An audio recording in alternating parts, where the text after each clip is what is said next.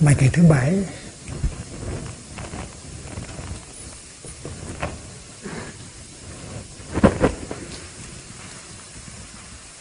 Là người tu đạo, ta không nên đi về hướng ái dục, vì đạo hành giả là một vị hành giả trên con đường đạo, là một người là một người đang đi trên con đường đạo, bất giữ dục hội và không nên đi về cái hướng ái dục. Hội tức là associate with, bất giữ dục hội, không có associate mình với ái dục. Tiên chu ái bổn, chu tức là làm cho nó làm cho nó diệt. Ái bổn tức là cái gốc rễ của ái dục. Ái dục không phải chỉ là cành lá, ái dục là cái gốc rễ.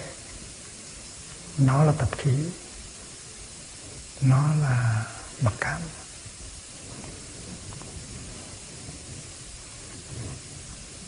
Cái chuyện mình phải làm trước tiên, tiên, tiên là trước hết. Thành ra sư em gái nó rất lại, sư em gái nó cái điều mà sanh phải làm trước hết là phải đào cho được cái gốc đó. Và khi mà thầy nghe như vậy, thầy rất là hài lòng, thấy sư em mình giỏi quá đi.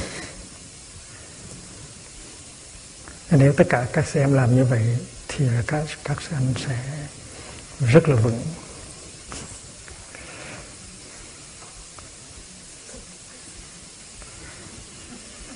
Và nếu các sen làm được như vậy thì các sen cũng sẽ rất là vững.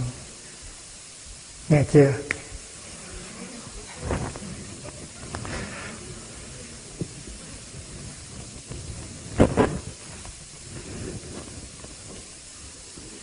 Vô sở thực căn, vật như cải vi, linh tâm phục sinh.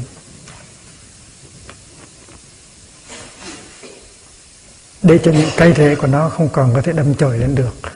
Vô sở thực căn, để cho những cái rễ đó nó không có thể đâm chồi lên được. Vật như, đừng có làm như là cắt cỏ lau. Và khi mà cắt cỏ lau thì cái tâm ái dục, cái gốc ái dục nó lại sinh ra lại. Hiện bây giờ mình có một cái bản tiếng bản tiếng Anh rồi. Bây giờ hình như là mình có tới hai bản dịch. Chúng ta à, tiếp tục pháp đàm về vấn đề này và chúng ta ghi lại để à, à, để đưa cho thầy. Thì ở các trung tâm khác như là bên Bích Nham hay là Lộc Uyển à, cũng cũng nên tổ chức pháp đàm rồi gửi cho thầy những cái những cái đóng góp. Khi vừa rồi có một vị uh, cái chuyện một vị thiền sinh cái chuyện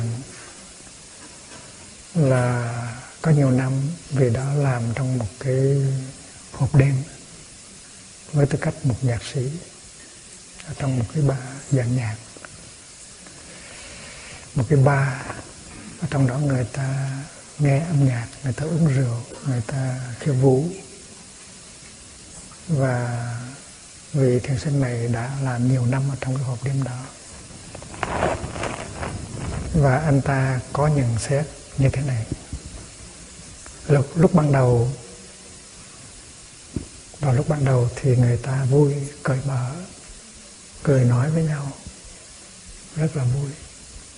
Nhưng mà càng về khuya thì người ta càng khép kín, và người ta không có để ý tới nhau nữa, mà chỉ để ý tới một người, để cái đêm đó sẽ ngủ chung với người đó. Tại vì âm nhạc, rượu, thức ăn nó đưa tới cái tứ tấm, cái hạt giống kia. Lúc ban đầu thì có tính cách cởi mở, vui tươi chơi với nhau, nhưng mà từ từ càng đi vào về đêm thì người ta càng khép kín, và người ta chỉ nghĩ tới cái chuyện đó thôi. Rồi buổi sáng thức dậy rồi á, thì thấy người kia như một người xa lạ. Cái người mình ngủ đêm á là một người xa lạ. Rồi chào, chia tay như vậy thôi. Và không có nhớ rằng trong ban đêm á, mình đã chia sẻ với người đó tất cả những cái gì mà sâu kín, thầm kín nhất của thân thể mình, của tâm hồn mình. Nhưng mà sáng mai thì là thấy người đó như người lạ, và chào người đó như một người, người lạ. Và vì Thầy nói là trong đó thấy rõ ràng là chỉ có cái sự thèm khát thôi, chỉ có craving thôi, chứ không có cái đó là tình dục, chứ không phải là tình yêu.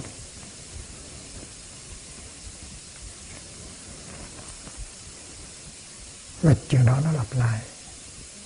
Nếu tuần sau mà tới hộp đêm thì sẽ lặp lại chuyện đó, và có thể với một người khác. Và cứ như vậy, từ người này tới người khác, từ đam mê này tới đam mê khác, từ sự thèm khát này tới sự thèm khát, nó tiêu hoài cái thân tâm của mình, cho đến khi người đã thức tỉnh và thấy rằng mình phải đi tìm con đường của sự yêu thương đích thực. Và đó là một ý kiến đóng góp của cái buổi pháp đàm vừa qua rất là hay, cho thấy cái tình dục này nó tiêu hoài thân tâm, nó đưa tới sự già chết, nó không đem lại cái sự thỏa mãn, cái an lạc, cái hạnh phúc. Có một vị khác nói rằng là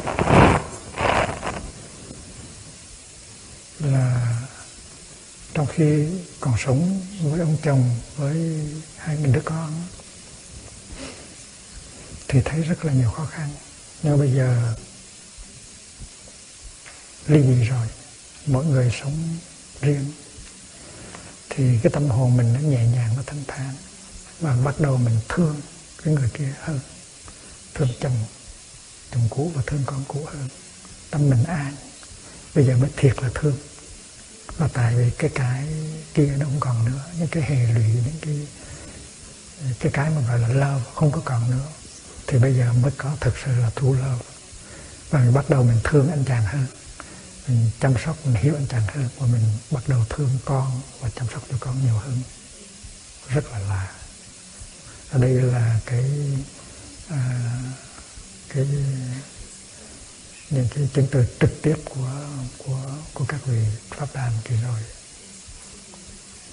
Và có nhiên là có những vị nói um, um, chắc um, không thể nào đồng ý với Bụt, tại vì Bụt không có cho um, đi vào con đường đó. Chắc có lẽ những người đó phải viết một cái tờ thánh nguyện hoặc là một lá thơ phản đối Bụt.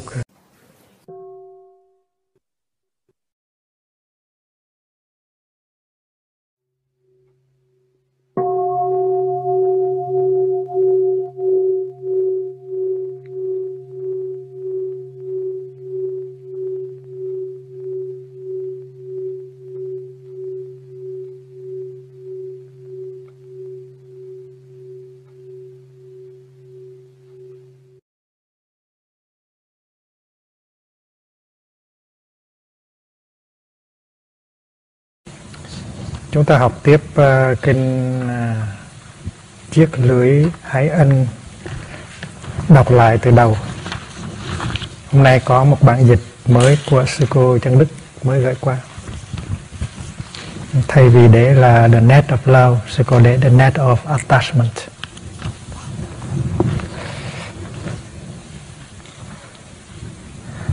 Tâm ý đi về hướng ái dục thì cây ái dục sẽ đâm chồi trổ nhánh rất mau.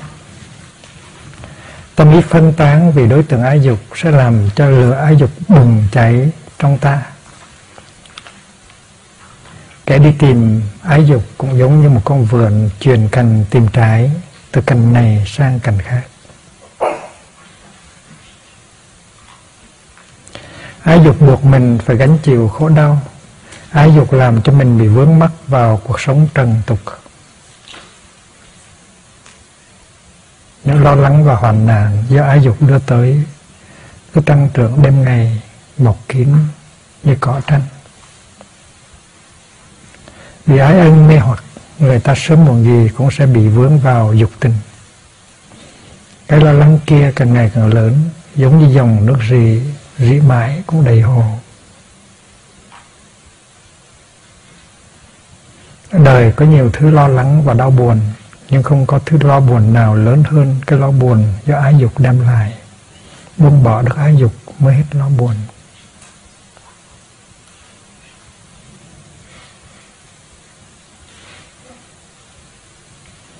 Muốn tâm đi được an vui thì phải quyết tâm dứt bỏ ái dục, ái ân. Không ăn ái thì không còn phải đi vòng quanh trong cõi luân hồi, không còn phải mang nặng ưu tư, không còn thấp thỏm mong cầu những gì ô nhiễm. Không còn ái nhiễm thì sẽ được thực sự yên vui.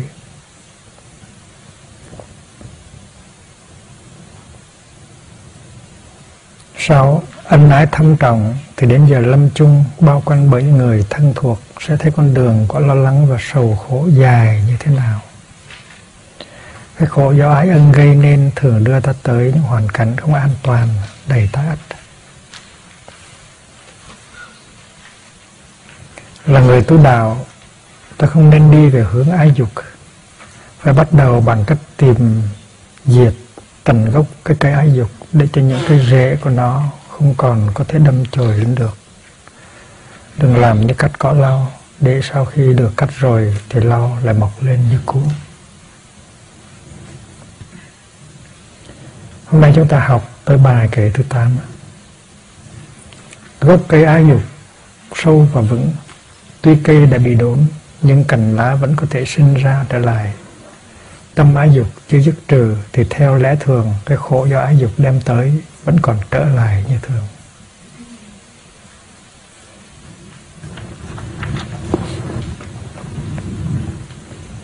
Cái thọ căn thâm cố, thọ căn là cái rễ của cây, thâm rất là sâu, cố vững chãi. Tuy tài do phục sinh, cái này là chữ tài, có nghĩa là cách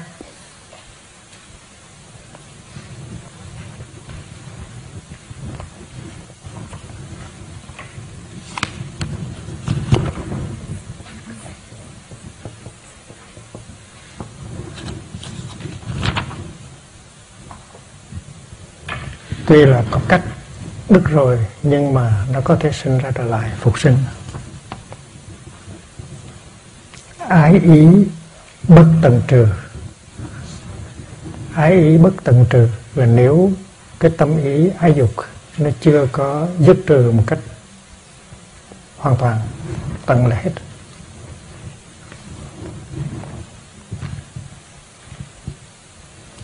Kiếp đương hoàng thọ khổ thì mình phải trở lại để mà chịu đựng những cái khổ đau.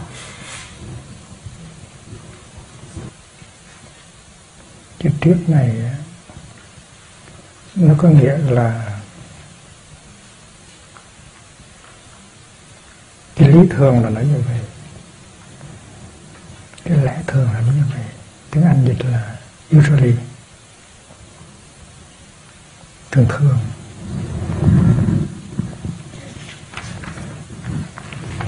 Usually.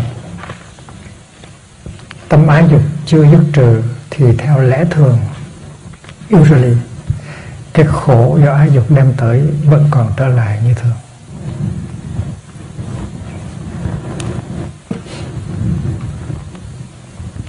Cái chữ dục ý này á là cái chữ gốc, ý tức là cái tâm ý, chữ ái, ái là, là ái dục, cái tâm ý ái dục mà chưa có đoạn trừ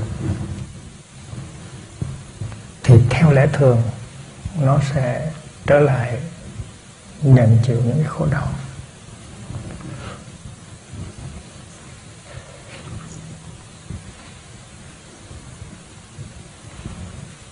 Cái quan trọng là cái sự đoạn trừ ở trong tâm ý.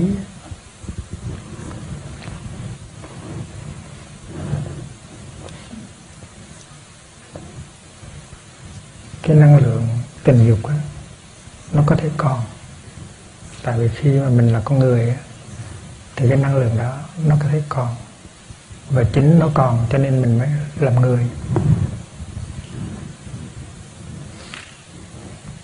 Nhưng mà khi mà cái tâm ý của mình đó, đã được thuyết phục rồi đó, thì cái năng lượng đó mình có thể xử lý được. Bởi vì vậy cho nên diệt trừ tận gốc không có nghĩa là làm cho nó hết cái năng lượng tình dục trong con người đâu.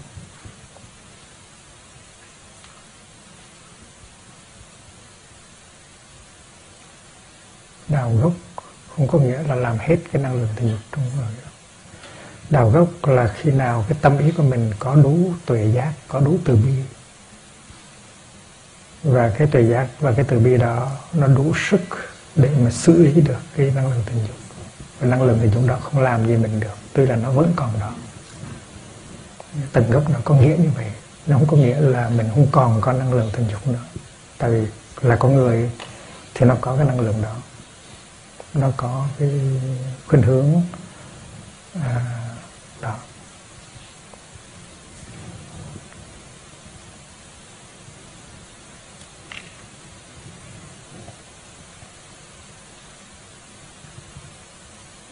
Do đó cái vấn đề là vấn đề chuyển hóa cái tâm, chứ không phải là chuyển hóa cái thân. Bài kệ thứ mười mình đã học rồi, bây giờ mình đọc lại. Tâm ái dục là một dòng chảy thường xuôi theo dòng tập khí và dòng kiêu mạn. Những tư duy, mong ước và nhận thức của ta đều có thể được tô điểm theo màu sắc ái dục, và do đó chính mình tự che lấp sự thật và không thấy được sự thật. Tham ý với thường lưu. Thường lưu tức là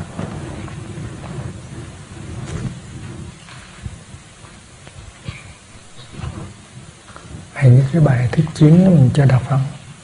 À, đọc bài, bây giờ đọc bài thứ chín. Đọc bài thứ chín trước. Như con vượn nhảy ra khỏi cây này thì lại nhảy vào cây khác. Người đời cũng thế, ra khỏi được một tục ngục tù ái dục này, rồi lại lao vào một ngục tù ái dục khác.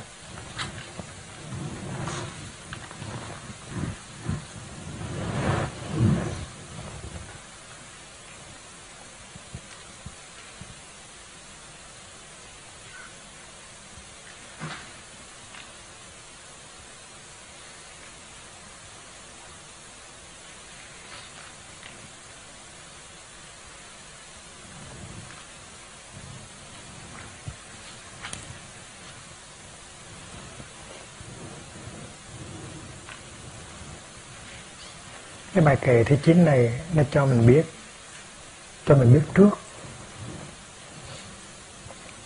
cái điều mà mình sẽ học trong bài kệ thứ mười, là ở trong con người mình nó có một cái tập khí.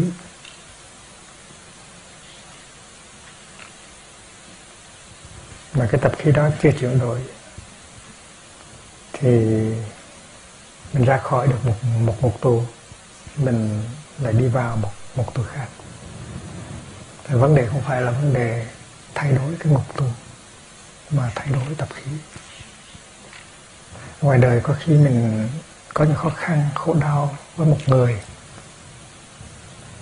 và mình cứ tin rằng tại cái người này không thích hợp với mình, tại cái người này có nhiều cái yếu kém, người này là người làm cho mình đau khổ, cho nên mình mới có cái tâm là mình bỏ người này,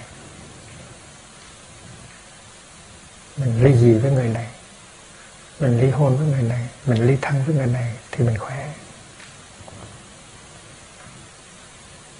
Và khi mình ly thân được rồi, ly hôn được rồi thì nó có khỏe hơn thật.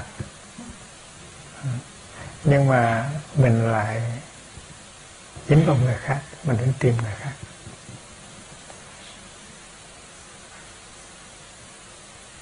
Và khi mà dính vào cái người thứ hai này, tuy là cái người mới, tuy là người khác, nhưng mình vẫn hành xử giống hệt như là mình đã hành xử với cái người trước đó. Tức là cái tập khí của mình vẫn còn, cái cách mình suy tư, cách mình nói năng, cách mình điệp sự không có thay đổi gì hết.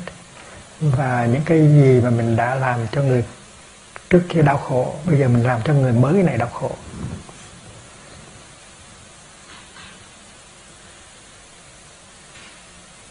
Và vì vậy mình tạo ra một cái địa ngục thứ hai.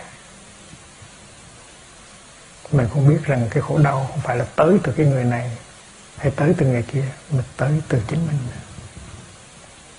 Nếu mình giữ cùng một cái tập khí, một cái lề thói ứng xử, thì đối với ai cũng vậy, mình cũng sẽ làm cho người đó khổ và mình cũng sẽ làm cho mình khổ. Cho nên vấn đề không phải là đổi đổi cái đối tác, đổi cái đối cái người partner, mà là đổi cái tập khí của mình. Nếu mình không có đổi tập khí của mình thì người nào cũng vậy, mình cũng sẽ làm cho người đó khổ và mình sẽ khổ. Thì trong cái bài kệ thứ chín này, mình đã thấy được cái điều nói trong bài kệ thứ mười là mình phải đối diện với tập khí và phải có sự chuyển hóa trong tâm.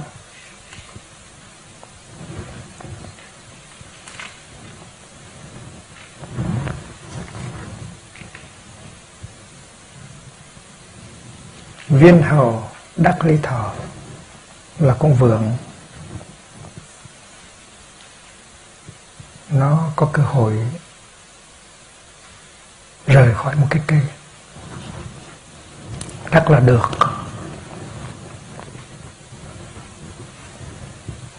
Viên hầu là con con khỉ, đắc là được, ly thọ là rời khỏi một cái cây, tức là mình thoát ra khỏi cái người kia. Cái người kia mình cho là nguồn gốc của sự đau khổ của mình. Mình ly thân được, mình ly gì được, thì mình cảm thấy giải thoát. Nhưng kỳ thực chưa giải thoát gì hết, tại vì cái tập khí của mình nó vẫn còn y nguyên như cũ. Đắc thoát phục thú thọ, vừa mới được thoát ra thì lại nhảy vào trong một cây khác. Và khi mình nhảy vào một cây khác, cũng như là mình có một cái đối tác mới, một cái partner mới, thì mình cũng hành xử giống hệt như vậy. Chúng nhân diệt như thị, người đời cũng như vậy đó. Xuất ngục, phục nhập ngục, ra khỏi một ngục tù thì lại trở vào một ngục tù khác. Cho nên vấn đề là phải phải chuyển hóa tập khí. Tham ý vi thường lưu là cái ý niệm, cái tâm ý của tham dục ấy. Nó là một cái dòng chảy, nó chảy hoài, thường lưu. Tập giữ kiêu mạn tinh. Tập tức là cái thói quen, cái tập khí. Và cái kiêu, kiêu mạn, nó đi đôi, tên là cùng đi, cùng đi với kiêu mạn và tập khí. Cái bài này mình đã học kỳ trước rồi.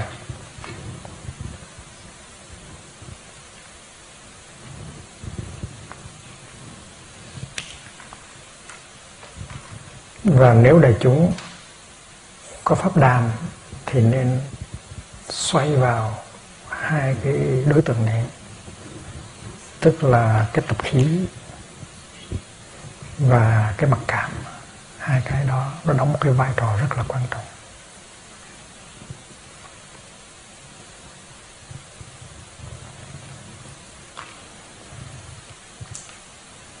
Và trong cái bài kinh này, bài kệ này, thì mình thấy rất rõ là cái ngã chấp của mình, cái ngã chấp của mình nó là nguồn gốc cho tất cả các mặc cảm. Khi mà mình thấy rằng mình là một cái ta riêng biệt, thì mình mới so sánh với người khác để thấy rằng hoặc là mình hơn người khác, hoặc là mình thua người khác, hoặc là mình bằng người khác. Và ba cái mặc cảm đó nó làm cho mình điên đảo. Và trong cái tình yêu, trong cái ái dục đó, nó cũng có cái vấn đề đó. Mình muốn thỏa mãn cái mặc cảm của mình, mình muốn chứng tỏ một cái gì đó, chứ không phải thật sự là mình yêu thương. Mình yêu thương là để mình để mình muốn làm thỏa mãn một cái mặc cảm nào đó, để chứng tỏ một cái gì đó. Mình chứng tỏ là mình hơn, hay là mình không có thua,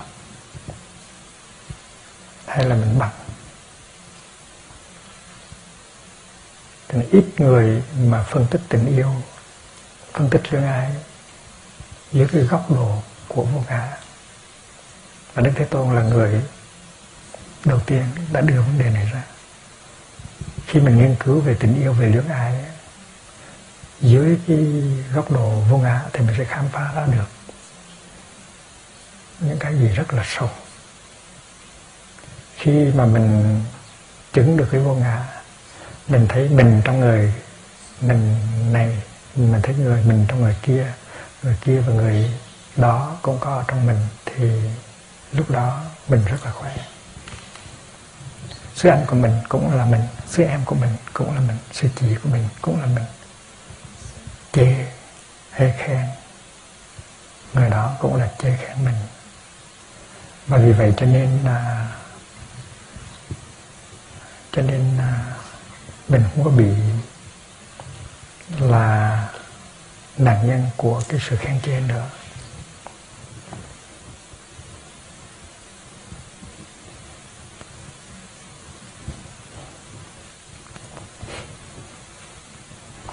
Vô ngã là một cái tuệ giác, mà khi mà có tuệ giác vô ngã rồi nó giải quyết được tất cả các vấn đề, trong đó có cái vấn đề à, ái dục, có cái vấn đề tình yêu. Cho nên cái phương thuốc mà Đức Thế Tôn đưa ra là cái phương thuốc nó trị tận gốc. Nếu mà vẫn còn bị kẹt vào trong một trong ba cái mặc cảm thì mình vẫn còn chưa được giải thoát, và mình phải còn tiếp tục lao đao lần đận trong vấn đề lưỡng ái, trong vấn đề à, tham dục. Cho nên khi mà mình pháp đàm, mình muốn đi cho sâu thì mình phải đi sâu vào tập khí. Trong cái chuyện yêu đương, trong cái chuyện vướng mắc, trong cái chuyện à, ái dục đó, nó có vấn đề tập khí ở trong đó. Mà tập khí không phải là vấn đề của riêng mình. Tập khí nhiều khi là do ông bà tổ tiên truyền lại, và mình phải ráng chịu. Mình phải chuyển hóa cho ông bà, cho tổ tiên. Và vấn đề thứ hai là vấn đề mặc cảm. Cái mặc cảm nó thương theo đúng cái nguyên tắc của nó thì là là không còn sự phân biệt nữa. Cái đó là xã xã tức là equanimity. Khi mà có tình thương chân thực rồi á thì không có cái sự phân biệt nữa. Thì equanimity xả tức là một trong bốn cái yếu tố của thương yêu mà Bụt dạy. Mà thương yêu với equanimity, thương yêu với xả thì không còn đau khổ nữa. Mà xả có nghĩa là sự vắng mặt của ba loại mặc cảm. Do đó cho nên tình yêu mà cao nhất á, là tình yêu có có xả, là equanimity. Không có phân biệt nữa, không có kỳ thị nữa, ôm lấy tất cả nữa. Và không có khổ đau nữa. Đừng đi hướng về cái phía đó. Tư tưởng ý dâm dục.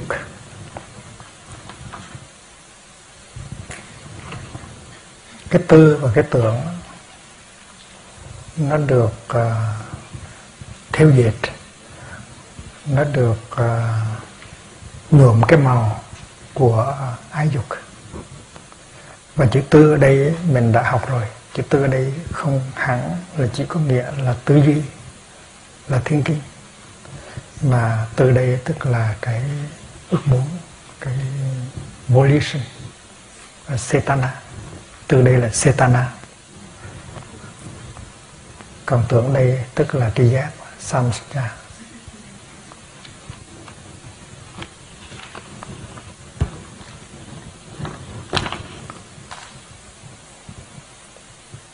Cetana với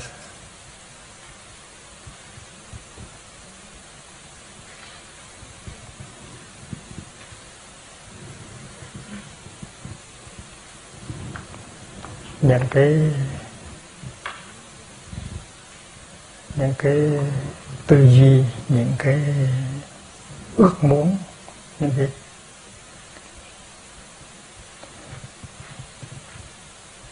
những cái những cái mình tâm tâm niệm niệm hàng ngày cùng với cái cách thức mình nhận thức sự vật á, những cái đó nó được trang điểm, nó được nhuộm cái màu của ái dục. Từ phú